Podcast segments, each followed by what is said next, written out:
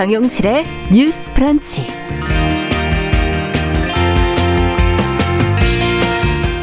안녕하십니까. 정용실입니다. 올해 공휴일이 주말에 몰려 있어서 쉬는 날이 너무 없다. 이렇게 생각하시는 분들 많으실 텐데요. 여당이 지금 대체 공휴일을 확대하는 법안을 6월 임시국회에서 처리하겠다고 밝혔습니다. 자, 대체 공휴일이 늘어나게 되면 일단 좀 더 쉴 수 있으니 좋다 하는 그런 생각이 드는데요. 하지만 국민 모두가 그 효과를 과연 볼 수 있을지, 자영업 하시는 분들 또 주부들에게는 어떤 불이익과 불편이 있을지 한 번쯤은 생각해 봐야겠습니다. 잠시 뒤 같이 한번 이야기 나눠보죠.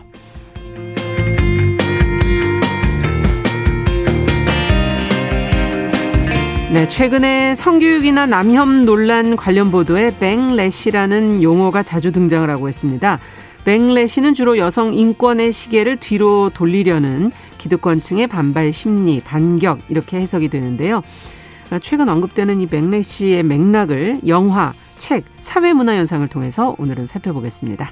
6월 16일 수요일 정용실의 뉴스 브런치 문을 엽니다.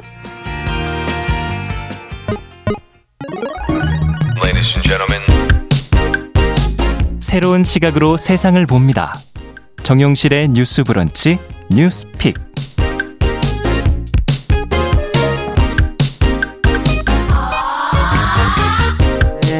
정용실의 뉴스 브런치 항상 어, 여러분들과 함께 프로그램 만들어가고 있고요. 늘 자리를 지켜주시는 분들이 오늘 유튜브 또 콩 게시판에서 자리를 지켜주고 계시네요. 든든합니다. 감사드립니다. 자, 첫 코너 뉴스픽 어, 문을 열어보도록 하죠. 어, 오늘은 어, 월요일과 수요일을 책임져 주시는 전혜연 우석대 개공 교수님 안녕하세요. 네, 안녕하세요. 그리고 전지현 변호사님 안녕하세요. 네, 안녕하세요. 자, 어, 첫 번째 뉴스는 앞서 말씀드린 것처럼 이제 주말 휴일 일요일에 지금 그 공휴일이 많이 겹쳐서 어, 쉬는 날이 좀 부족하다, 적다 이런 지금 얘기들이 많았는데 이르면은 지금 8월 광복절 때부터 공휴일에 대체 공휴일을 적용할 수 있게 된다. 이런 지금 얘기가 나오고 있어요. 관련된 내용을 정 교수님께서 정리해 주시면 언제 언제 쉬게 되는 건지 한번 같이 생각해 보도록 하죠. 요즘은 휴대전화로 날짜를 보시지만 예전에 직장인들이 다이어리 사면 음. 제일 먼저 보는 게 공휴일이 언제인가, 연휴가 언제인가 그렇죠. 이런 거 체크를 많이 맞아요. 했을 겁니다. 올해를 딱 보니까 숨이 탁 막힌다. 음. 광복절 일요일, 개천절도 일요일, 네. 한글날 토요일, 예. 크리스마스 토요일. 저도 사실 이거 유심히 봤거든요. 자, 그런데 지금 우리나라의 경우에는 일부만 대체 공휴일이 적용이 되고 있습니다. 추석, 설, 어린이날이 이런 경우에는 그렇죠. 보통 그 다음 월요일을 음. 소위 빨간 날 공휴일로 지정해서 쉬게 하는데 제가 말씀드렸던 뭐 광복절, 개천절 이런 건 음. 아직 지정이 안 돼 있습니다. 대체 공휴일 법이. 그래서 네. 여당에서 지금 6월 임시국회에서 이런 법안을 처리를 하겠다라는 겁니다. 음. 만약 처리가 된다면 빨리 시행될 예정이고 그렇게 될 경우에는 당장 뭐 광복절이라든가 그렇죠. 개천절 같은 경우에는 음. 겹치니까 모시는 것 같지만 뭐 이제까지 적용된 사례를 확대한다면 월요일 나신다거나 그렇죠. 혹은 금요일 나신다거나 이런 음. 안이 국회를 통해서 확정이 될 것으로 보입니다. 자, 여당에서 어, 이런 주장을 하는 근거를 보면 일단 우리나라가 고용 시간이 너무 길다라는 건데 음. 윤호중 원내 대표가 언급한 것을 보면 우리나라 노동자 근로시간이 경제협력개발기구 OECD 중 두 번째로 길다라고 합니다. 네. 노동시간이 너무 기니까 휴식권을 보장해줘야 된다. 이런 음. 논의가 그동안 국회에서 진행이 됐다라는 건데요. 임시공휴일을 지정할 경우에 경제 효과가 분명히 있다. 4조 2천억 원에 이르고 소비 아. 지출도 아. 2조 1천억 원이 늘어나고 네. 어 이런 것으로 인해서 3만 6천 명의 고용 유발 효과를 기대할 수 있다라는 건데 음. 말 그대로 이제 휴식권이라던가 내수 진작 이런 것에서 효과가 있다라는 것이 여당의 주장입니다. 네.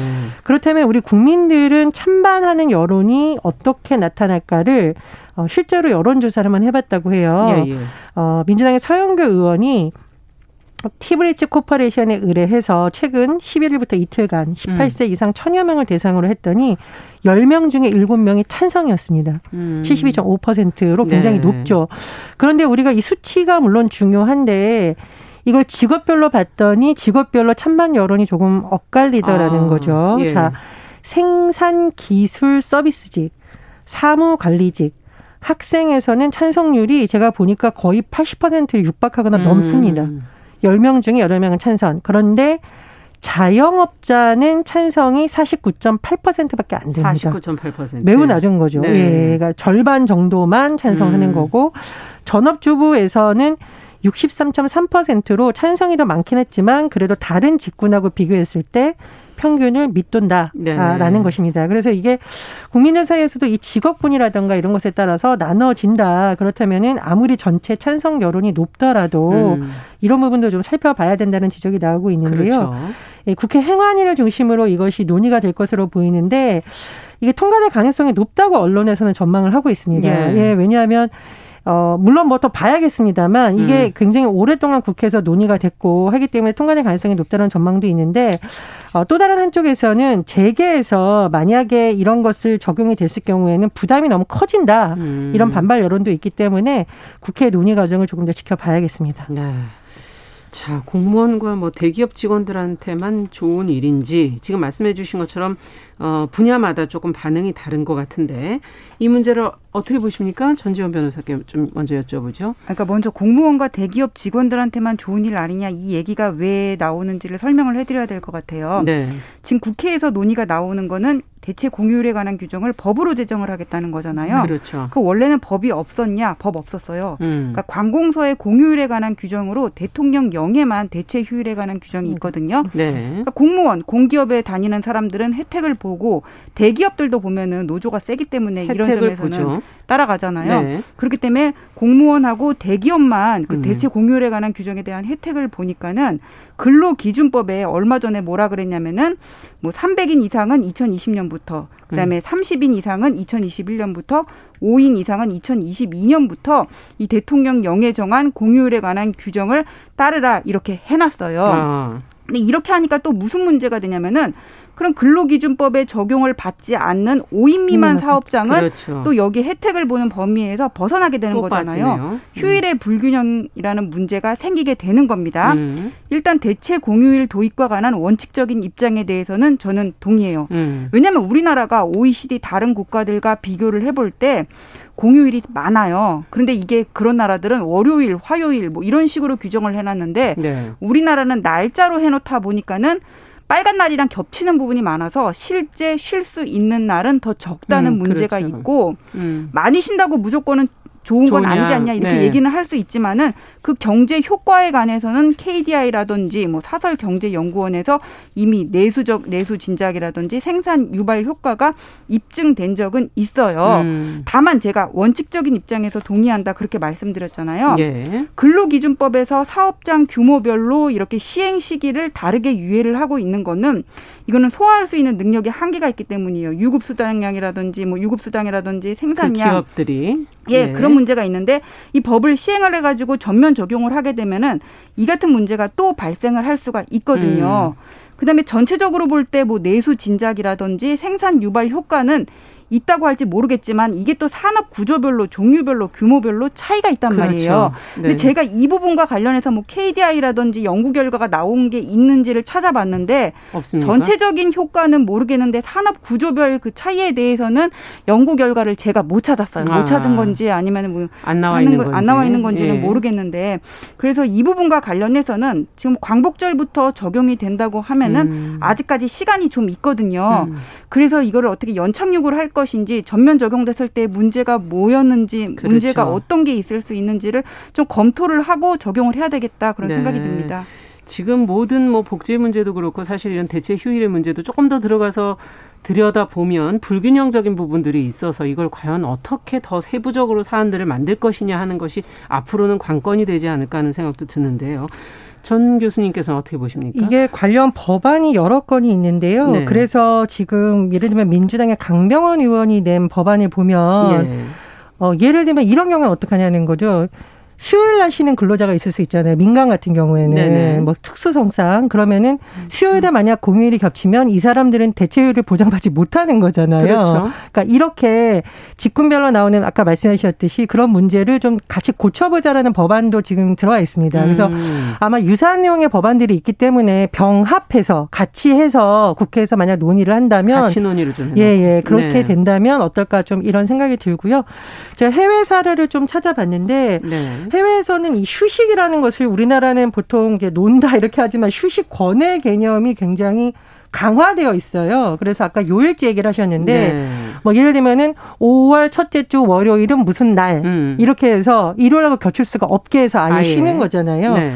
그래서 봤더니 지금 해외 같은 경우에는 요일 지정 휴일제를 굉장히 많이 하는데 미국은 연방 공휴일 기준 10일 중 6일, 음. 독일도 10일 중 4일, 음. 호주는 10일 중 7일을 특정 요일을 지정해서 쉬고 월요일로 대부분 지정을 해준다고 합니다. 아. 그래서 토, 일, 월, 월 기왕 쉬는 거 음. 확실하게 해서 예를 들면 뭐 국내 관광을 하는 하는 것을 유발한다던가 음. 뭐 가족 간에 같이 할 시간을 한다던가라는 이제 그런 것을 노리는 것이고요. 그리고 지금 봤더니 일본은 참 특이한 날이 있는데요. 바다의 날, 경로의 날. 음. 이거를 이미 소위 말하는 해피 먼데이로 딱 정한 거죠. 월요일 날 무조건 언제 지정에 예. 쉰다라고 해서 토, 일, 월 3일 연휴를 할 수 있도록 법을 아예 만들었다고 날짜가 하거든요. 아니라 요일로 되어 있고요. 예, 예. 해외는 주로. 겹치는 음. 우려가 전혀 없도록. 음. 그래서 국민들이 아, 뭐 예를 들면 5월 첫째 주 월요일은 무조건 쉴 수 있겠구나. 내후년이든 내후년이든. 그래서 네. 계획을 세울 수 있게 해주는데 저는 뭐 이런 식의 방법도 같이 논의가 될 수 있다고 보는데 다만 우리나라에서는 왜 무슨 날을 정할 때 상징성을 굉장히 많이 부여하거든요. 네. 그래서 요일제가 아마 반대 여론이 높을 수 있다는 우려도 있기 때문에 음. 아마 어, 지금 하던 방식을 좀 확대하는 뭐 월요일이나 음. 금요일 쉬는 날이 조금 유력하게 검토되지 않을까 이렇게 전망을 합니다. 네, 지금 올라와 있는 기존의 법안과 상정돼 있는 법안들을 같이 좀 놓고서는 조금 더 음. 디테일하게 만들어 볼 수 있는 방법은 없을지 같이 고민 좀 필요하다는 얘기도 해주셨고 또 휴식권이라는 것 잘 일하기 위해서는 또 어, 잘 쉬어야 되는 것이니까 이 부분에 대한 논의도 좀 더 같이 이루어졌으면 좋겠다는 얘기를 해주셨습니다. 자, 또 더 하실 얘기들이 좀 더 있으신지. 음. 제가 음, 보니까 음. 주부들이 사실은 코로나19 상황에서 온라인 수업하니까 예. 너무너무 힘들다고 그러고 음. 제가 아는 맞벌이 부부들은 이렇게 연휴 토, 일, 월, 소위 빨간 날이 있으면 겁이 난다라는 말을 하는 음. 분들도 있어요. 그러니까 밥을 많이 해야 되죠. 네. 주부들의 휴식권은 별도로 규정. 그렇습니다. 그래서 이게 이 돌봄 네. 문제라는 근본적인 구조를 물론 변화시켜야 음. 되지만 이 부분에 대해서는 좀 가족들의 역할 분담이 같이 선행이 그렇죠. 되어야 주부들이 빨간 음. 날이 올 때마다 한숨을 쉬는 현상이 좀 줄지 않을까 생각이 음. 듭니다. 일단은 가족 안에서 먼저 해결을 또 그 안에 밖에서도 좀 더 고민이 사실은 필요한 부분이 아닐까 음. 싶기도 하고요. 자, 두 번째 뉴스로 가보겠습니다. 어, 근로계약 갱신을 지금 뭐 이틀 앞두고 가벼운 이모티콘을 곁들인 문자로 해고 통보받았던 그 서울 노원구의 한 아파트 경비원분들 기억하시는 그 보도 기억하시는 분들 계실 텐데요. 그 중에 일부가 지금 이제 복직을 하게 됐다는 보도가 나왔어요. 그간 어떤 과정을 거쳐서 일부 복직이 가능해진 것인지 어, 또이 문제를 한번 저희가 근로계약 갱신이라는 부분도 한번 짚어봐야 될 것 같고요. 전지현 변호사께 한번 여쭤보겠습니다. 예, 이게 노원구의 음. 한 아파트에서 경비원들한테 보낸 문자가 문제가 된 사례인데요. 네. 이제 입주자 대표 회의가 용역 업체를 바꿨던 것 같아요. 음. 이제 요 바뀐 용역 업체가 있는데 여기서 이제 그 일하는 경비원들 한 열여섯 명 정도한테 일괄적으로 문자를 보냈어요. 예. 거기 보면 뭐라고 돼 있냐면은 그 애석하게도 같이 근무할 수가 없게 되었습니다. 재계약 음. 기간이 종료되었습니다. 이렇게 얘기를 하면서 예. 그왜 갈매기 표시 같은 웃음 표시 있잖아요. 우리가 네. 문자나 카톡에 많이 하는 이렇게 보낸 거예요. 예, 예. 그다음에 이 시점은 계약 갱신 시점을 이틀 앞둔 때라고 하거든요. 음. 근데 지금 이게 사실 예의는 아니에요. 그렇죠. 이게 사실상 뭐 해고 통지나 마찬가지로 받아들여질 수가 있는데 이런 식으로 문자로 통보를 했다는 거는 일단 문제가 되고요. 날짜도 너무 받은 거 아닙니까? 날짜도 너무 예. 뭐 문제가 일단 아니 근데 날짜도 너무 받았지만 이게 법적으로 문제가 되는지는 제가 나 중에 아. 또 나중에 설명을 할 텐데 그래주세요. 이건 별다른 예. 문제지만 일단 도의상 이렇게 한 게 적절하지는 않다고 보여져요. 예. 그리고 또 이모티콘이 되게 민감한 게 뭐냐면은 제가 어른한테 크크크 세 개를 보내면은 좀 불쾌해하세요. 하지만 크크크 크크크 여섯 개를 쓰면은 또 이걸 귀여워하시더라고요. 어. 그래서 좀 그렇게 민감한 문제가 있는데 이 이모티콘을 넣었다는 것도 사실 적절하지는 않아 보여요. 음. 그래서 이 경비원들이 억울하다고 구청에 진정을 해서 음. 노원구청에서 나서서 이제 중재 역할을 한 끝에 네. 아파트 주민들의 민원도 받아들이고 음. 해가지고 그 문자를 받은 열 여섯 명 중에 여섯 명은 복직을 희망했기 때문에 복직을 하되 6월 내에 복귀를 시키고 음. 근로 계약서 다시 쓸 때는 이제 1년 이상으로 하기로 하고 재발 방지 노력을 하자 이런 중지안을 만들어 가지고는 네. 결국 복직을 희망하시는 분들은 복직을 하게 됐다. 네. 사실 뭐 해피엔딩으로 끝난 거죠. 그러네요. 네, 이렇게 말씀을 드리겠습니다. 네.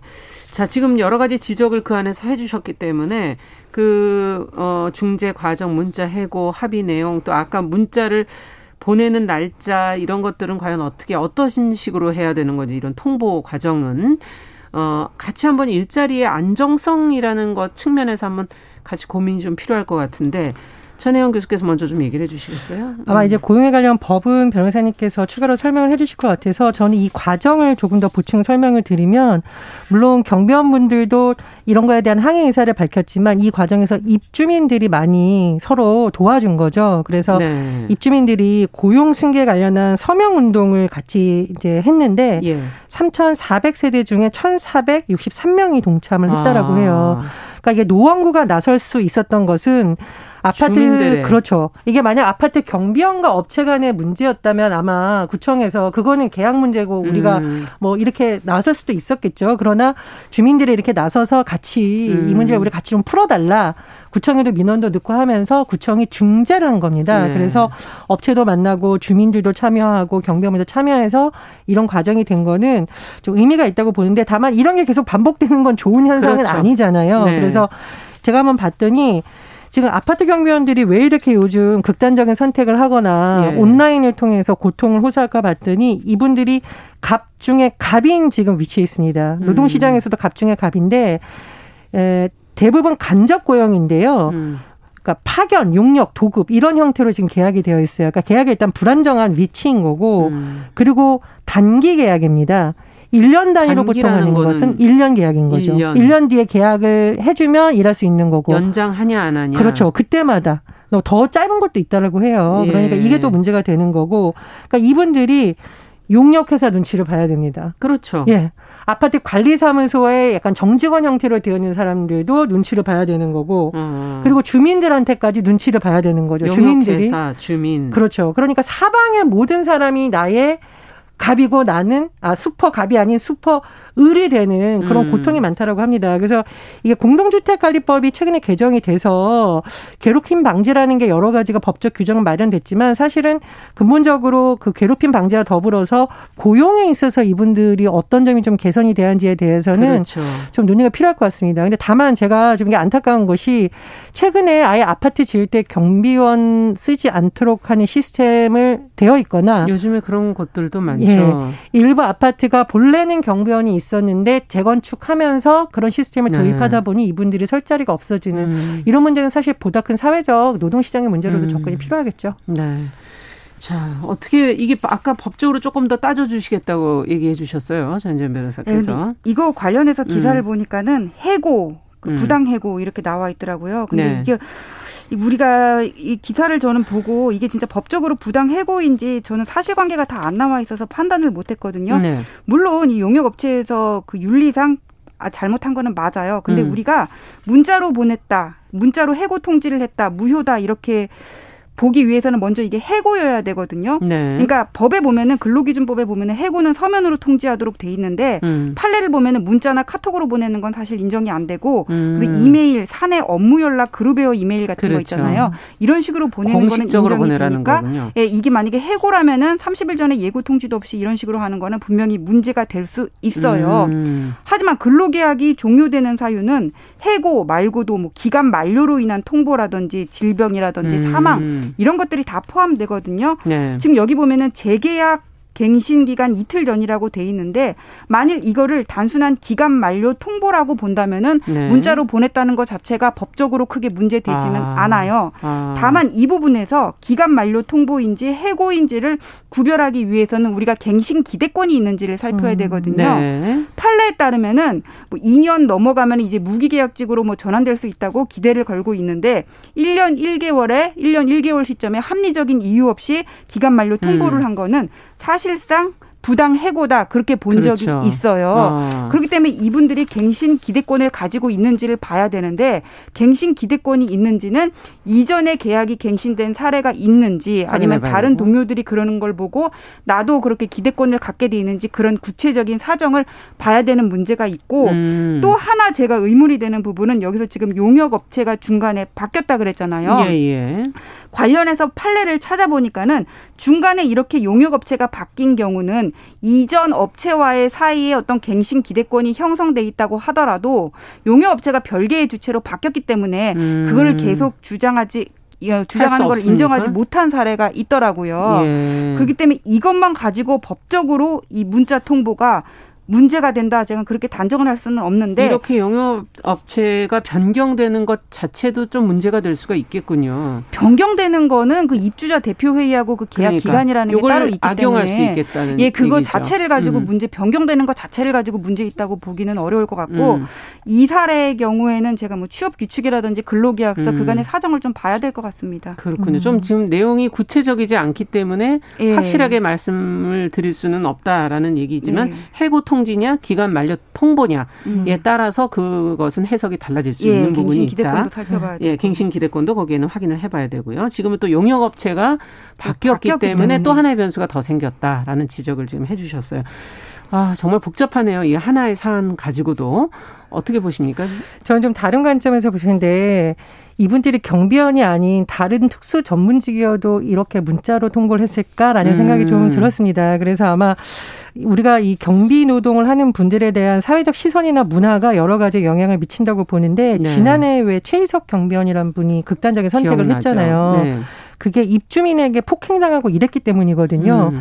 그리고 최근에 굉장히 온라인에서 떠들썩했었는데 굉장히 비싼 차량에 그왜 아파트 뭐 관련해서 아, 얘기를 주차를 했더니 넓은 공간 쓰고 뭐 그런 네, 거 말씀하시는 뭐 거죠. 협박했다 이렇게 예. 돼서 또 경비원들이 굉장히 고통을 겪었다고 하고 인천에도 굉장히 그 고급 승용차에 경고 스티커를 붙였어요. 예. 경차 주차구역에 했기 때문에 스티커를 붙였는데 결국 경비원이 굉장히 모욕을 당하면서 이걸 스스로 이렇게 떼야만 됐던 이런 여러 가지 음. 상황이 있습니다. 그래서 고용의 문제는 이제 노동법이라든가 근로기업법 뭐 관련된 것에서 이제 뭐 여러 가지 우리가 봐야 되는데 이 문화의 부분은 계속 제가 말씀드렸듯이 법을 만들어도 고쳐지지 않는 부분이 있거든요. 네. 이거는 사실 그 아파트 입주자 회의라든가 음. 입주민들이 논의를 해서 음. 최소한 서로 지킬 수 있는 공동의 약속 같은 것, 문화 음. 어, 바꾸는 것 이런 예. 부분에서 많은 좀 노력이 필요할 걸로 봅니다. 네. 끝으로 전지현 변호사께서도 더 추가하실 말씀이 혹시 네, 있으십니까? 이거와 음. 관련해 가지고는 음. 뭐 이제 불안정한 일자리 안정성을 어떻게 도모하느냐가 그 문제일 것 같은데 남아 있는 문제죠. 법원이 예. 할수 있는 일은 한정돼 있어요. 어떤 갱신 음. 기대권을 보장해 주고 어떤 법리적인 해석의 기초에서 음. 할수 있기 때문에 소극적으로 판단을 할 수밖에 없거든요. 그럼 이제 결국은 정책적인 문제가 이런 그렇죠. 일자리의 안정성을 보장을 해야 되는데 그렇다면 이렇게 용역 업체가 바뀐 경우에 그 고용 승계를 어떻게 보장을 해 줘야 되고 네. 특히 이런 경비원 갑질 많이 문제가 되는 되는데 이분들이 단기 계약직으로 몇 번 이렇게 이용이 되다가 결국은 일자리를 상실하게 되는 경우가 있는데 음. 그럼 계약 기간을 좀 더 보장을 해줘야 되는 게 아니냐 그런 문제가 나올 수가 있고 네. 또 이런 그 공동주택 관리법 같은 데 보면은 관리법 같은 데 보면 경비원이 없이도 충분히 아파트가 돌아갈 수 있게 그렇게 돼 있는데 네. 그럼 이 문제는 그럼 입주민들의 자율에만 맡겨야 되는 것이 맞는 그렇죠. 것인지 이번에는 음. 구청장이 직접 나서서 해결을 했잖아요. 네. 그래서 이런 부분에 대한 제도적 논의가 필요한 것 같은데 사실 여기에 대해서는 저 잘 모르겠어요. 그래서 예. 이제 정책적인 부분에 관련해 가지고는 음. 좀더 논의를 해 봐야 될 것 같습니다. 네. 그 법을 만들려면 국회에서의 논의라 시간이 좀 많이 걸리잖아요. 그래서 인천시 같은 경우에는 인천시 공동주택 관리 규약 준칙을 그러니까 지자체 음. 차원에서 있는 준칙을 만들었다고 합니다. 그래서 예. 입주자가 뭐 경비원이라던가 청소 노동하는 미화원에게 폭행, 폭언 음. 이런 고통을 유발하는 행위를 할 수 없다라고 또 했는데요. 저는 지자체 차원의 이것이 모든 것의 근본적 해결책은 아니지만 음. 일단 자꾸 이런 문제가 발생하는 곳이라면 이런 준칙을 만들어서 계속 주민들과 대화하는 것도 필요하다고 봅니다. 그러네요. 지자체와 입주민들의 같은 노력이 또 필요하지 않을까 하는 생각도 듭니다. 자, 오늘 두 분 말씀은 여기까지 듣도록 하겠습니다. 뉴스픽 전지현 변호사, 전혜연 우석대 개공 교수와 함께했습니다. 감사합니다. 감사합니다. 감사합니다. 자, 정용실의 뉴스 브런치 듣고 계신 지금 시각 10시 30분 향해가고 있고요. 라디오 정보센터 뉴스 듣고 오죠. 국내 코로나19 백신 1차 접종자가 어제 하루 60만 명 넘게 늘면서 상반기 누적 목표인 1,300만 명을 훌쩍 넘었습니다. 오늘 코로나19 예방접종 대응 추진단에 따르면 전날 1차 신규 접종자는 61만 7,181명으로 누적 1차 접종자 수 1,321만 9,207명, 이는 전체 인구의 25.7%에 해당합니다. 택배 노조 파업이 일주일을 넘어선 가운데 노사가 과로사 문제 해결을 위한 핵심 쟁점 사안에 접점을 찾으면서 2차 사회적 합의에 한 발짝 다가섰습니다.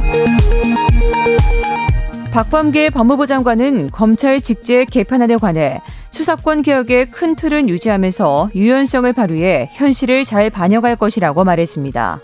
지금까지 정보센터 뉴스 정한나였습니다.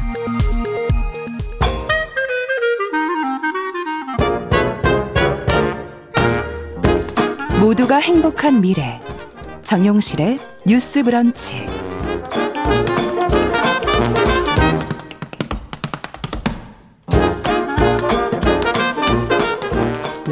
정용실의 뉴스 브런치 듣고 계신 지금 시각 10시 31분이고요. 이번에는 필환경 시대를 맞아서 기후변화의 심각성도 다시 한번 되새겨보고 환경 이슈 생각해보는 시간입니다. 환경하자 서울환경운동연합의 이우리 팀장 잘해주셨어요. 어서 오세요. 네, 안녕하세요. 오늘은 어떤 얘기를 좀 해볼까요? 오늘 요즘 어떤 환경 문제에 관심이 가시나요? 라고 네. 여쭤보면 많은 분들이 쓰레기라고 아, 답을 너무 하실 많이 것 나오니까. 네, 그 특히 쓰레기 중에서도 플라스틱이 고민된다. 예. 많이 하실 것 같 은데요. 우리 이제 생활 속에서 일회용 플라스틱 줄이려고 많은 노력하시잖아요. 음. 텀블러 사용하시기, 뭐 그렇죠. 에코백 사용하시 하는데 되게 뜻대로 되지 않을 때가 많더라고요. 네. 또제 경험이기도 하고. 맞습니다. 근데 이 플라스틱을 음. 재활용하는 캠페인이 지금 현재 진행을 하고 있다고 합니다. 잘못 들었나? 재활용 아니에요? 새활용입니다. 새활용? 네. 처음 들어보는 용어인데요. 어, 업사이클링은 한번 들어보신 적 있으실 네. 것 같아요. 요거를 우리말로 표현한 그런 한글 표현이라고 보시면 아. 될것 같은데 업사이클링이라는 이제 음. 쓸모없거나 버려지는 물건을 새롭게 디자인하고 또 활용도를 음. 더해서 질적이나 또 환경적으로 가치가 높은 물건을 만드는 것을 업사이클링이라고 합니다. 음. 근데 업사이클링은 이제 외국 의 이제 이름을 그렇죠. 표현을 한 것이고 그래서 그거를 한국말로 바꾸어서 새활용. 새활용이라고 아, 표현을 하고 있습니다. 재활용은 뭔가 제대로 안 쓸 것 같은 느낌 좀 드는데 어, 네. 활용은 하지만 네, 네 맞습니다. 어, 새활용은 왠지 좀 뭔가 어, 제대로 써야 쓰여질 것 같다 그런 네. 느낌도 드는데 음. 어떻게 변신해서 어떻게 사용된다는 건지 왜 이 용어를 써야 되는 건지 음. 조금 더 구체적으로 알고 싶네요. 그 전에 먼저 이 네. 플라스틱을 왜 재활용하는가를 음. 먼저 말씀을 드릴게요. 네. 현재 일단 바다에 있는 플라스틱 쓰레기 양이 1.5억 톤이 가량이 이제 계속 아. 나오고 있고 또 매년 바다에 유출되는 플라스틱 양만 해도 아. 또 매년 800만 톤에 이르는 양이 계속 유출이 되고 있다고 합니다. 네. 그리고 또 심지어 이렇게 많은 양이 바다에 유출이 되지만 이런 플라스틱이 쓰레기가 썩는 썩는데 걸리는 시간은 무려 500년이 넘죠. 안 썩는 것 같잖아요, 볼 때는. 맞아요. 사실 우리 생애 주기에 플라스틱 썩는 것을 볼 수가 없 없기 때문에 그런 네. 건데 우리가 500년 살 건 아니니까. 어, 근데 이게 건져내면 되지 않을까 뭐 이런 생각도 들거든요. 늘 볼 때마다. 네, 근데 양이 너무 많고 또 음. 매년 이 800만 톤에 이르는 양이 계속 쏟아져 나온다는 아. 이야기는 이 플라스틱 쓰레기를 줄이지 않는다면 지금 당장 이 바다를 그렇죠. 구할 일이 없, 구할 방법이 없다라는 뜻과 동일한 아. 이야기거든요. 그래서 이런 이런 문제들을 많이 알고 계시고 음. 또 우리가 열심히 분리배출을 하지만 이 분리배출한 플라스틱 중에 빨대나 병뚜껑처럼 왜 우리 생수 병뚜껑 같은 거는 어. 크기가 작은 플라스틱은 재활용되기가 매우 어렵다고 하더라고요. 네. 빨대도 그렇고. 네, 맞습니다. 네. 일단 먼저 분리 배출된 플라스틱은 선별장에서 또 한 번의 분리가 이루어지는데요. 음. 그 지금 주변에 뭐 무슨 플라스틱 용기 같은 게 있으면 살펴보셔도 좋을 것 같아요. 예. 사용하신 플라스틱 용기를 자세히 살펴보면 삼각형 분리 배출 표시 밑에 있어요. 작게 영어가 보이실 텐데 어. 그 영어가 보통 페트, 뭐 PP, PE 아. HDPE 이런 맞아요, 식으로 맞아요. 이렇게 재질이 표현이 되어 있는데 이건 세부 재질이 표현한 그런 표기해 놓은 아. 것입니다. 그러니까 이게 각각 녹는 점과 또 성질이 달라서 선별장에서 이 표기에서 분리를 해야지만 재활용이 음. 가능한 거예요. 근데 이제 선별장에서 컨베이어 벨트 위로 그렇게 많은 플라스틱 쏟아지고 그걸 그렇죠. 또 사람의 손과 눈으로 이제 선별을 하는 과정을 이제 아, 그러니 인력도 들어가고 비용도 들고. 네, 그래서 작은 플라스틱은 이렇게 골라낼 수가 없는 상황인 아. 거죠. 그래서 대부분 그렇게 쓰레기로 그냥 버려지는 매립되거나 아. 이렇게 된다고 합니다. 그렇군요. 그렇게 재활용되기가 어려운 거군요. 한마디로 말한다면. 네, 맞습니다. 네. 그래서 작은 이런 플라스틱을 네. 재활용하는 이 캠페인은 네. 네덜란드에서 시작이 됐습니다. 음. 한 디자이너의 아이디어로 시작이 됐는데요. 음. 네달리, 네덜란드 디자이너 데이브 하켄스가 2013년에 Precious 음. Plastic이라는 플라스틱 upcycle 프로젝트를 시작을 했습니다. 어. 그러니까 Precious Plastic 플라스틱도 보석처럼 한번 생각을 해보자라는 그런 취지인 건데요. 어. 요거를 좀 설명을 드리면 플라 그 프로젝트에 필요한 기계 도면이나 프로젝트 가이드 등을 본인이 다 개발을 해서 예. 모든 자료를 전부 open source로 공개를 했고요. 네. 많은 사람들이 참여하라는 의미였고 서울 환경 운동 연합이 2019년에 이 open source를 활용을 해서 음. Precious Plastic 서울이라는 프로젝트를 시작을 했습니다. 같이 하신 거군요. 네, 맞습니다. 네. 이 프로젝트의 주요 캠페인으로는 플라스틱 방앗간이 이제 2020년도에 문을 열었고 시민분들의 참여가 많아지고 있습니다. 아, 방앗간 하면은 뭐 빻고 해서 네. 하나를 가루를 만드는 거잖아요. 네, 네. 지금 그런 거가 된다는 건가요? 음. 플라스틱 방앗간? 네, 맞습니다. Precious 플라스틱 서울의 이제 주요 이 프로젝트의 주요 캠페인 음. 중에 하나인데요. 왜 방앗간이 말씀하신 것처럼 곡물을 작게 팍 빻아내고 그렇죠. 또 분쇄하고 이러고 맞아요. 또 이걸 또 가공을 해서 식재료를 만들잖아요. 음. 근데 방앗간처럼 시민들이 보내준 작은 플라스틱을 잘게 분쇄를 해요. 그래서 아. 이 분쇄한 플라스틱으로 업사이클 제품을 만든다.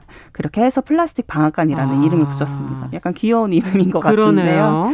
네, 이 플라스틱 방앗간이 특별한 점은 단순히 업사이클 제품을 만들겠다 이런 뭐 네. 버려진 쓰레기를 디자인해서 만들겠다라는 것에 집중하는 것이 아니라 시민 들이 플라스틱을 모으면서 얼마나 많은 플라스틱을 음. 지금 생활에서 소비하고 있는지를 체감을 하고 그렇죠. 그리고 또 이런 재활용의 어려움을 교육을 하고 플라스틱 감축의 중요성을 알리기 위해서 기획된 음. 캠페인이라고 보시면 될 것 같아요. 음. 이게 작년 5월에 시범적으로 신청을 받아서 이제 한 30여 분 정도가 신청을 해주셨고 그중에 네. 25분 정도가 플라스틱을 모아서 보내주셨거든요. 예, 예. 근데 그 양이 무려 7kg에 달했습니다. 작은 건데? 네, 작은 건데 이게 우리 상상해 보면 뭐 이렇게 작은 병뚜껑. 많아요 병뚜껑은. 네네. 그런 걸 모아 모아서 보내주신 건데 아. 스물다섯 분이 약 한 보름 동안 내지 한 달 동안 이렇게 모아서 보내주신 그 무게만 아 해도 생각보다 굉장히 많네요. 네, 달했고요. 음. 참여자분들이 평소에는 이제 쓰레기를 자신이 잘 안 맞는다고 생각을 하고 잘 생활을 하고 있다고 생각을 했는데 실제로 모아 보니까 그 양이 너무 많아서 깜짝 놀랐다고. 아니 이분들은 신경 쓰시는 분들일 거 아니에요. 맞습니다. 보통 이런 캠페인에 참여해 주신 분들은 보통 쓰레기를 잘 안 만들려고 하시는 분들이 참여를 하시거든요. 근데도 네. 많았다 자기도 놀랐다. 네. 그러니 다른 분들은 얼마나 놀랄까. 그러니까요. 야. 네, 또 이게 현재 플라스틱 방앗간이 시즌 3까지 운영이 되고 진행이 음. 되었습니다. 그래서 해서 시즌 1, 2, 3 이렇게 해서 총 1만 명의 시민분들이 참여를 하셨는데 네네. 그 무게가 또 2,900kg에 달하는 플라스틱 양을 보내주셨어요. 네. 2,900kg? 네, 참여자가 오. 많아진 만큼 플라스틱 양도 많아졌고요. 와. 그리고 시즌 3에만 2,200kg의 플라스틱이 모여졌는데 이를 병뚜껑으로만 환산을 하면 73만 개에 달한다고 합니다. 73만 개 병뚜껑. 네. 이렇게 보면 얼마나 많은 병뚜껑, 작은 플라스틱들이 얼마나 많이 서, 소비되고 있고 또 이게 또 재활용이 되지 않는다고 안 하니까. 되면 쓰레기로 이게 나갔을 네, 거니까 쓰레기량이 또 얼마나 됐을까는 네. 뭐 상상 안 해봐도 뭐 그, 아시겠죠. 네, 예. 네, 와 이렇게 많군요, 정말. 어 서울에서만 그러면 아까 서울이라고 얘기를 해주셔서 네.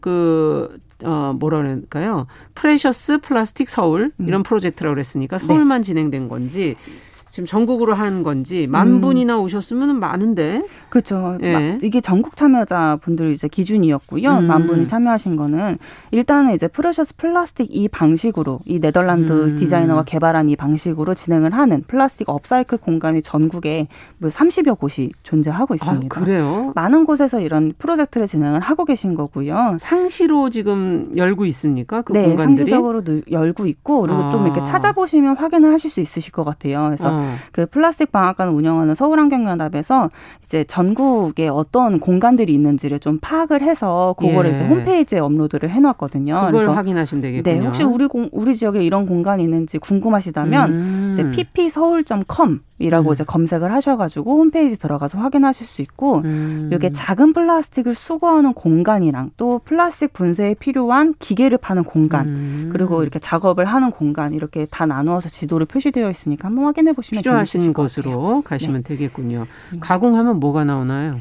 가공을 하면 보통 치약작에 어 예, 를 들면 치약자 아 제가 오늘 가지고 왔는데 아, 방금 못 보여 방송 나가서 봐야 되겠네. 그러니까요. 치약자는 그 집게 같은 거 말씀하시는 네, 건가요? 네, 집게 같은 아. 건데요. 이렇게 좀 디자인할 수 있는 그런 아. 제품들인 거. 치약자에 또 카라비너 이렇게 캠핑장에서 사용하시는 거예요. 네. 카라비너 또 뭐 이렇게 비누 받침대 이런 아. 것들 이제 주로 활용을 하죠. 유용하게 생활에 쓰시는 제품들이네요, 주로. 네, 맞습니다. 네. 일단 업사이클링 활용도를 더하는 음. 그런 개념이기 때문에 이런 디자인이나 다양한 활용도를 더해서 생활에서 음. 쓰기 편한 물건들로 제작을 하고 있고요. 네. 또 이게 이렇게 뭐 작은 플라스틱을 분쇄하고 가공하는 과정에서 나오는 유해 물질들이 있거든요. 아.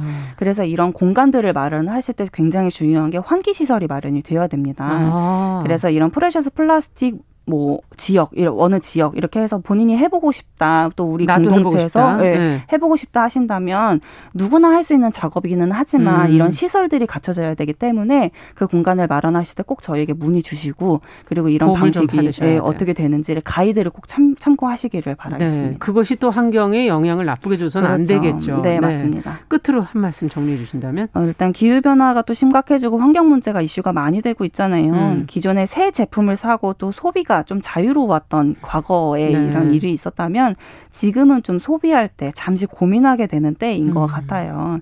그래서 더욱 이 재활용, 이 업사이클에 더욱 관심이 많은 때이기도 음. 한것 같고요. 뭐 어차피 재활용 될 거지 뭐 업사이클 할 거니까 문제 없어 이렇게 생각하시는 맛이었으면 좋겠고 음. 우리가 무엇을 소비하고 또 이런 얼마나 많은 플라스틱을 우리 생활에서 소비하고 있는지를 고민을 해보고 네. 이 소비를 줄이기 위해 우리가 무엇을 해야 되는지를 고민해보는 시간을 가졌으면 좋겠습니다. 네. 김편편님께서 우리 동네에도 좀 많이 생기면 좋겠다. 네. 라는 의견 주셨어요. P P P P 서울 점 컴 네, 네, 들어가셔서 맞습니다. 확인해 보시면 지역별로 공간들을 확인하실 수 있겠습니다. 네. 서울 환경운동 연합의 이우리 팀장과 함께 이야기 나눠봤습니다. 감사합니다. 감사합니다. 여러분은 지금 KBS 일라디오 정용실의 뉴스 브런치와 함께하고 계십니다.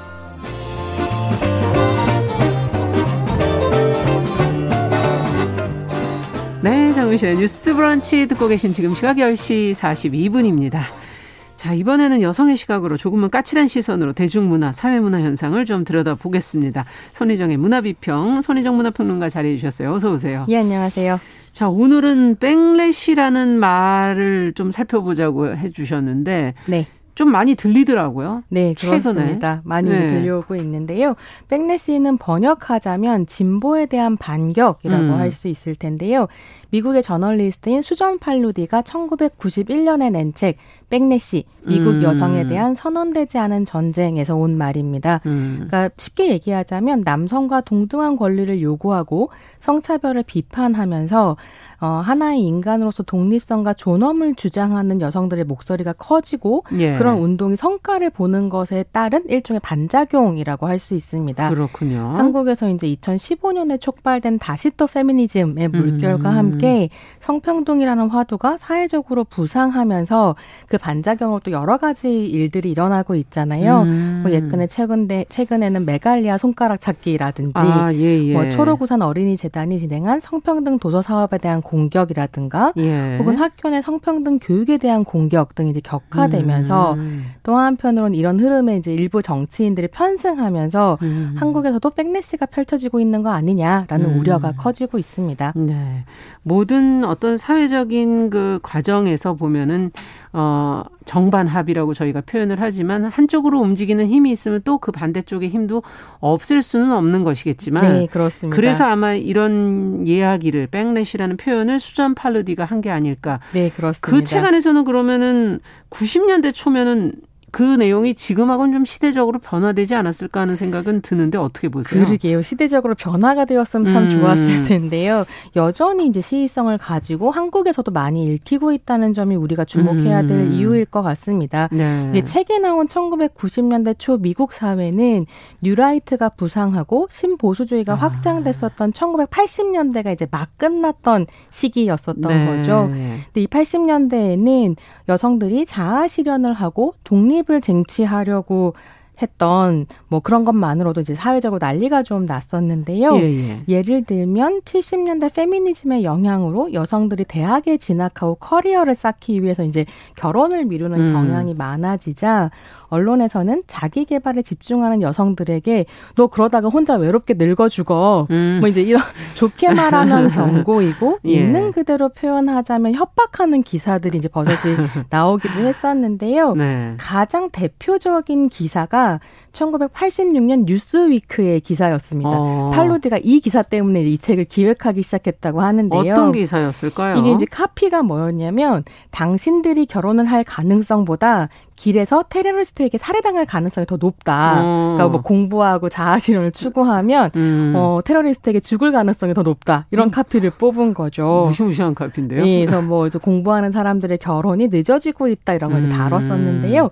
재미있는 건 2006년에 그러니까 그 음. 기사가 나온 지 20년 만에 뉴스위크가 이 기사에 대해서 20년 전 우리는 틀렸다. 라고 음. 하는 걸 헤드카피로 음. 뽑으면서 사과 기사를 냈습니다. 그러니까 당시 인터뷰했던 사람들의 삶을 그 음. 이후로 추적을 해봤더니 전반적으로 결혼율이 떨어진 것이 아니라 결혼 시기가 늦춰졌을 뿐이었다는 아, 거죠. 지금의 우리 모습이네요. 네, 그렇습니다. 네. 이 사건을 제가 좀 길게 설명을 들은 건이 사건을 통해서 백내 씨의 핵심을 볼 수 있기 어. 때문입니다. 그러니까 백내 씨란 사회가 신뢰할 만하다고 믿는 전문가들이 공식적인 통계나 자료 등 공인된 전문 지식을 자의적으로 해석하고 아. 왜곡함으로써 이제 페미니즘을 전방위적으로 공격한다는 것인데요. 네. 뭐 그러면서 이제 출산율이 떨어지는 거, 이혼율이 올라가는 거, 음. 여성들의 우울증, 뭐 남성들의 경제적 불안 이런 것들이 모두 페미니즘과 젊은 여성들 탓이다라고 음. 이야기를 했다는 거죠. 그렇군요. 그래서 책 자체는 언론, 영화, TV, 패션, 미용, 정치, 종교, 심리학 등 전방위에 걸쳐서 펼쳐진 뭐 거의 대부분의 분야 아니에요? 네, 이런 전문가들을 중심으로 한 네. 백내시의 양상을 다루고 있고요. 아. 그러다 보니 책이 800페이지에 달합니다. 음. 근데 이게 책을 읽다 보면 1980년대 미국의 일이라고 하기에는 음. 너무 기시감이 느껴지는 일이 많고 한국 독자들 사이에서 책이 두꺼워도 지루하지 않다 음, 평가가. 평가가. 나오는 이유입니다. 네. 근데 좀 이제 더불어서 말씀드리고 싶은 건 그러니까 이 책이 처음 그러니까 1991년 작품이지만 한국에는 2017년에서 18년 즈음에 번역이 돼서 나왔고 음, 시기적으로 이때부터 읽히기 시작하겠구나 하고 출판사도 판단을 한 거군요. 어, 그러니까 이게 예. 상황을 예. 보니까 어 읽히겠다 하고 음. 이제 번역을 하게 된 건데 이때 한국도 이제 막 여성 대중들 음. 사이에서 다시 또 페미니즘의 목소리가 음. 커지던 때였습니다. 근데 음. 결정적으로 2016년 강남역 여성 살인 사건으로 그렇죠. 여성들이 대한민국에서 여자로 살아간다는 것 음. 무엇일까라는 이제 고민을 막 하기 시작했. 했던 때였고요. 네. 근데 그때도 이미 페미니즘에 대한 공격은 여러 군데에서 좀 진행이 되고 있었습니다. 어. 뭐 페미니스트 작가의 웹툰을 검 열해야 한다는 예스컷 운동이 음. 벌어지기도 했고 이렇게 이제 이런 예스컷 운동에서 목소리 낸 남성들이 왜 이렇게 화가 났나 음. 이런 걸 다룬 어, 시사 잡지가 있었는데 음. 그 시사 잡지에 뭐, 거, 뭐 절독 사건 이런 것들이 음. 벌어지기도 했습니다. 근데 제 기억에 이제 가장 인상적이었던 건 2017년 2월에 음. 한 국책 연구기관이 보고서를 냈는데요. 네. 한국의 저출산 문제를 연구하면서 예. 결론이 고스펙 여성들이 하향 결혼을 하지 않아서 한국 사회가 저출산이 되었다라고 음. 주장을 하면서 고스펙 여성에게 인사 채용 과정에서 불이익을 주는 방식으로 출산율을 제고 해야 한다. 이런 결론이요. 네, 제안을 네. 하는 거죠. 그래서 어떻게 보면 여성이 자신의 능력을 쌓아서 일을 하는 것 그 자체가 음. 국가의 위기다라는 어떤 음. 사고 방식 같은 것들을 보여드려, 보여주는 것이었고요. 음. 사실 방송에서 다 소개해드릴 수 없을 정도로 촘촘하게 페미니즘과 젊은 여성들에 대한 공격이 이루어지고 있는 건 사실인 것 같습니다. 아, 그렇군요. 정말 91년도에 나온 책 속의 그 상황들이 지금 몇 가지만 그냥 설명해 주셨는데도 마치 지금 우리의 모습을 보는 것 같은 어떻게 이렇게 비슷할 수 있을까 하는 역사가 반복된다 예, 이런 생각도 들고요. 그런 생각이 정말 다시 한번 드네요. 또 그와 더불어서 우리 시기가 그때와 또 달리 전문가들의 권위라는 것이 안 그래도 지금 무너지고 있는데 어, 더욱더 어, 객관성을 가지고 노력들을 해야 되겠구나 하는 생각도 들고요. 네, 네. 자, 그러면 우리의 사례를 뭐 좀 너무 많다고 그러셨는데 그래도 백래시의 사례들 책에 뭐 너무 많겠지만 네네. 네. 어, 정치 영역 네. 좀 중요하지 않습니까? 좀 말씀을 드리고 싶더라고요. 네, 요즘에 구분해서 좀 얘기를 들어보죠. 네, 정치 영역을 뺀네 씨가 이제 다루고 있는 부분을 설명을 좀 드리고 싶은데요. 네. 요즘 하도 이준석 대표는 청년 정치를 잘하고 있고 음. 유호정 장혜영 의원은 못하고 있다는 식의 이야기를 하면서 이제 비교를 하는 분들이 많으셔가지고 아. 정치의 영역에서 여성 정치인들은 또 어떤 공격을 받는지 아. 책 내용을 통해서 비교를 좀 해보고 싶었습니다. 네. 제가 어제 뉴스 기사들을 보다 좀 재미있다고 생각을 했던 게 요. 음. 예전에 왜 유호정 의원이 원피스 등판 네, 했을 기억납니다. 때 등원했을 때 네. 네. 그렇게 이제 온갖 공격을 하던 언론들이 이준석 대표가 그냥 이제 셔츠에 편안한 바지를 입고 출근을 하는 뭐 것에 대해서는 음. 뭐 30대 대표의 출근 룩 이러면서 음. 이게 띄워주더라고요. 그래서 네. 이런 차이는 어디에서 오는 건가? 뭐 이런 생각을 좀 하게 됐는데요. 음. 백래시가 소개하고 있는 정치적 사건은 1984년 미국 대선입니다. 어. 재선에 도전하는 네. 공화당의 로날드 레이건 아, 대통령과 기억나요? 그에 맞서는 민주당의 월터 먼데일의 이제 아, 경쟁이 먼데일. 시작이 된 거죠. 네. 그런데 정말로 레이건이 인기가 좋은 대통령이었고 그랬죠. 여전히 미국사에서 가장 존경 많은 대통령 중에 한 명이거든요. 음. 그러니까 아무 리 해도 먼데일과 레이건 사이에 싸움이 그렇죠. 되는 이제 경기는 아니었습니다. 음. 그래서 레이건의 인기가 매우 높았고 이럴 때 정치권에선 종종 파격적인 선택을 내리면서 승부수를 던지죠. 음. 그리고 새로운 얼굴로 여성 정치인이 활용되기도 합니다. 아. 그래서 이제 먼데일 캠프에서는 부통령 후보로 제럴딘 페라로라고 아. 하는 뉴욕주 삼 뉴욕주의 삼선 하원 의원을 이제 부통령 후보로 내세우거든요. 예. 당시 타임즈에서는 페라로를 커버로 다루면서 역사적 선택이라는 아. 이제 강조를 하기도 했었습니다. 예. 근데 페라로가 처음 등장했을 때는 지금 이제 이준석 대표 대표처럼 파급력이 엄청났다고 해요. 그렇죠. 그러니까 페라로가 먼데일만큼 기부금을 모았는데 음. 그때까지 부통령 후보가 대통령 후보만큼 기부금을 모은 것이 없었고 음. 거의 첫 사례였다라고 하고요. 네. 근데 그렇게 페라로가 지명이 되면서 이제 막 광풍이라고 할까 음. 열풍을 일으키니까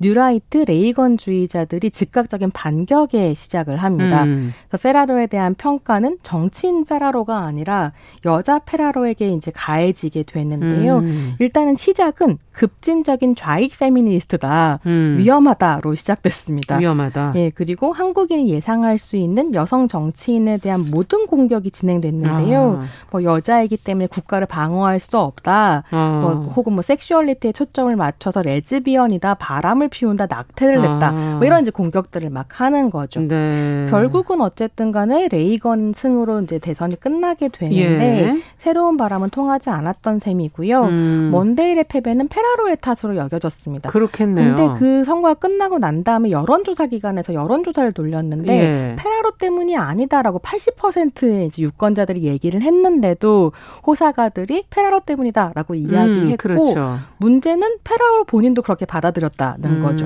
그래서 사실 페라로 이후에 음. 여성 정치인들의 여성 정계의 진출이 굉장히 위축됐었고 음. 이 여성 정치인들이 쉽게 정치에 나서지 못하는 이유는 이런 사적인 공격 때문이라는 음. 것이 이제 평가가 되 었는데요. 그렇죠. 이런 걸 페라로 요인이라고 부를 정도로 아예 용어가 예, 돼버렸군요. 사건이 되었습니다. 네. 자, 그 대중문화에서도 좀 찾아보죠. 지금 정치하니까 조금 어 우리에게 똑같은 사례가 없기 때문에 네. 좀 달리 느껴지실까 해서 네, 좀더 네. 가까운 문화 쪽으로 와서 얘기를 해보도록 하죠. 그 팔루디가 다루고 있는 대표적인 작품이 1980년, 음. 87년에 개봉하면서 엄청난 인기를 끌었던 위험한 정사라는 영화입니다. 이름은 기억나는데 영화 내용이 네. 지금 생각이 안 나요. 이게 굉장히 성실하고 착한 주, 남성 주인공인 마이클 더글라스가 아. 하룻밤 실수로 커리어 우먼인 글렌 클로즈랑 성관계를 맺게 음. 되는데요. 그는 이제 가정으로 돌아가려고 하지만 글렌 클로즈가 집착을 하면서 이제 가정을 파괴하려고 하고 아. 결국 영화의 끝에 난투전을 벌이게 되면서 글렌 클로즈가 죽는다 아. 이런 내용인데요. 예. 실제로 이 작품 같은 경우는 진정한 관객 참여한 영화라는 평가를 받았대요. 그러니까 어. 막 커리어 우먼이고 자기 의견이 뚜렷하고 이런 여성 캐릭터를 음. 말하자면 사이코패스로 그린 거죠. 음. 그래서 일종의 사이코패스의 페미니스트 형상이다라고 음. 이제 평가를 받기도 했었는데 남성 관객들이 영화를 보면서 때려라, 죽여라, 그래서 환호를 어. 지르고 어. 이런 식의 이제 참여 형 그 상황이 참여를 했던 게 그런 거군요. 해요. 예, 그래서 네. 이 영화 자체가 아까 이제 소개해드렸던 뉴스위크 기사의 영화 음. 버전이다라고 이제 이야기를 듣기도 했다고 합니다. 예. 자, 그러면 저희가 좀 정리를 해봐야 되겠네요. 시간이 벌써 어느덧 30초 남았어요. 아, 네. 네. 그러니까 사실 저는 이대남 음. 현상을 백넷이라고 볼수 있다고 생각하는데요. 음. 청년들의 분노에는 실체가 있죠. 음. 먹고 살기 힘들고 미래는 불안하고 맞아요. 정치는 이걸 해결해 줄 수 없고 기득권은 자기들의 이익만 생각합니다. 근데 이런 식의 청년들의 불안이 페미니즘과 음. 여성들의 탓인가 하면 그렇지는 않거든요. 음. 그래서 우리는 제대로 질문을 던지고 그렇죠. 이 문제들의 해결점들을 좀 찾아야 한다고 생각을 하고요. 네. 사실 잘 들여다보면 보면 이런 식의 이제 백넷이라고 얘기할 수 있는 여러 가지 현상들, 음. 뭐 손가락 찾기나 이런 건 새로운 일은 아닌데 그렇죠. 문제는 무엇이냐면 이준석 대표처럼 그런 허수아비 때리게 하는 목소리에 음. 힘을 부여하면서 정책 자원을 쌓은 정치인들이 등장하면서 음. 문제가 이제 격화되고 있다는 점이거든요. 네. 그래서 저는 이준석 대표께서 좀 더 합리적인 목소리로 음. 어, 정치 변혁을 일으켜 주셨으면 좋겠다. 라는 네. 말씀을 드리고 싶습니다. 시대적인 어려움을 누구 탓으로 하기보다는 같이 극복해 직면하면서 극복하는 게 답이 아닐까 하는 생각도 들고요. 오늘 손희정 문화평론가와 함께 백래시에 대해서 같이 짚어봤습니다. 말씀 잘 들었습니다. 감사합니다. 네, 감사합니다. 정용실의 뉴스 브런치 수요일 순서도 여기서 마치고요. 저는 내일 오전 10시 5분에 다시 찾아뵙겠습니다. 감사합니다.